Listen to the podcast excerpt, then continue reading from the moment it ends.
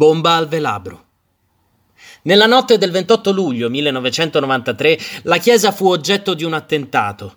Un'autobomba parcheggiata nei pressi della facciata ha causato il crollo quasi totale del portico antistante la chiesa, l'apertura di una larga breccia sul prospetto principale e dissesti statici alle strutture murarie della chiesa e all'annesso convento dei padri crocigeri.